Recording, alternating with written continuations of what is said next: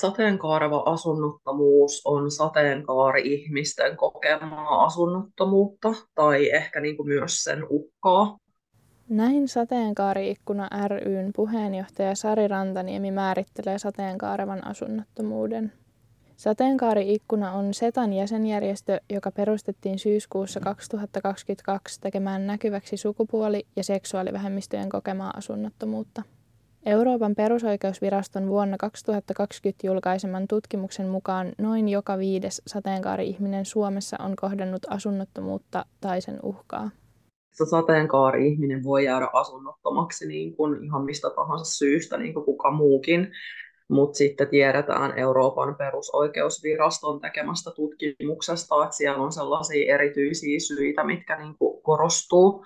Ja yksi on niin kuin perhesuhteiden katkeaminen, vaikka se, että sen asunnottomuuden kohtaisi vaikka aikuisiällä, niin voi olla, että ne niin kuin juuret on siellä nuoruudessa ja lapsuudessa, jos ei vaikka tule hyväksytyksi sen oman sateenkaarvan identiteetin kautta. Tähän liittyy myös niin kuin, ö, taloudellinen toimeentulo, köyhyys, va- vaikeudet niin kuin, ö, päästä työelämään tai jos pääsee töihin, saa, saa opiskeltua ammatin, niin voi niin kuin kohdata siellä syrjintää että tiedetään, että sateenkaari-ihmiset, he kohtaa köyhyyttä vähän valta niin kuin väestöä enemmän. Sateenkaareva asunnottomuus koskettaa erityisesti sukupuolivähemmistöjä. Euroopan perusoikeusviraston tutkimuksen mukaan asunnottomuutta tai sen uhkaa on Suomessa kohdannut hieman alle kolmasosa transihmisistä ja yli kolmasosa intersukupuolisista ihmisistä.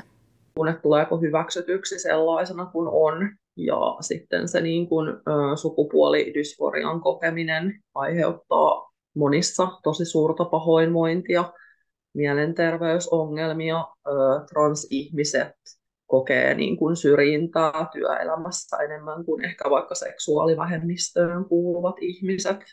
Ja ehkä niin kuin se asenneilmapiiri sukupuolen moninaisuutta kohtaan on niin kuin vielä, vielä tota, ikävämpi, mitä seksuaalivähemmistöjä kohtaan.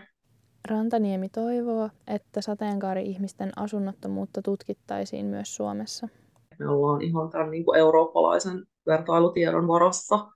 Mm, Tämä auttaisi siinä, että ne syy-seuraussuhteet, mitä sateenkaari-ihmisten asunnottomuuteen voi liittyä, tunnistettaisiin. Että sateenkaari-ihminen itse ei välttämättä tunnista omaa asunnottomuuttaan, jos on tottunut vaikka nuoresta asti siihen, että ei ole voinut olla kotona ja on sitten jossain kavereiden niin kuin sohvilla. Ja sitten myöskään ammattilaiset ei oikein tunnista tätä ilmiötä, ketkä kohtaa vaikka asunnottomia ihmisiä, koska tosi moni sateenkaari-ihminen on palveluissa kaapissa. Niin sitten tosi moni ammattilainen sanoo, että no ei, et ei meillä ole täällä sateenkaari-ihmisiä, mutta se ei pidä paikkaansa sitten mä toivoisin, että kyllä sote-alan ihmisiä ja toki kaikkia muitakin koulutettaisiin enemmän sukupuolen ja seksuaalisuuden moninaisuudesta, että olisi turvallisempi tulla palveluihin. Rantaniemen mukaan yksi monien sateenkaari-ihmisten hyvinvointia heikentävä tekijä on vähemmistöstressi.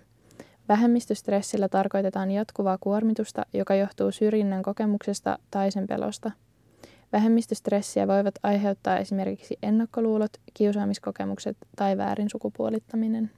Ja vähemmistöstressiin liittyy myös se, että ei välttämättä tarvitse kokea itse mitään niin kuin ikävää, mutta se pelko ja se jatkuva niin kuin varautuminen, mitä sä joudut tekemään ja arvioimaan, että milloin sä voit avoimesti kertoa omasta itsestäsi, niin vaikuttaa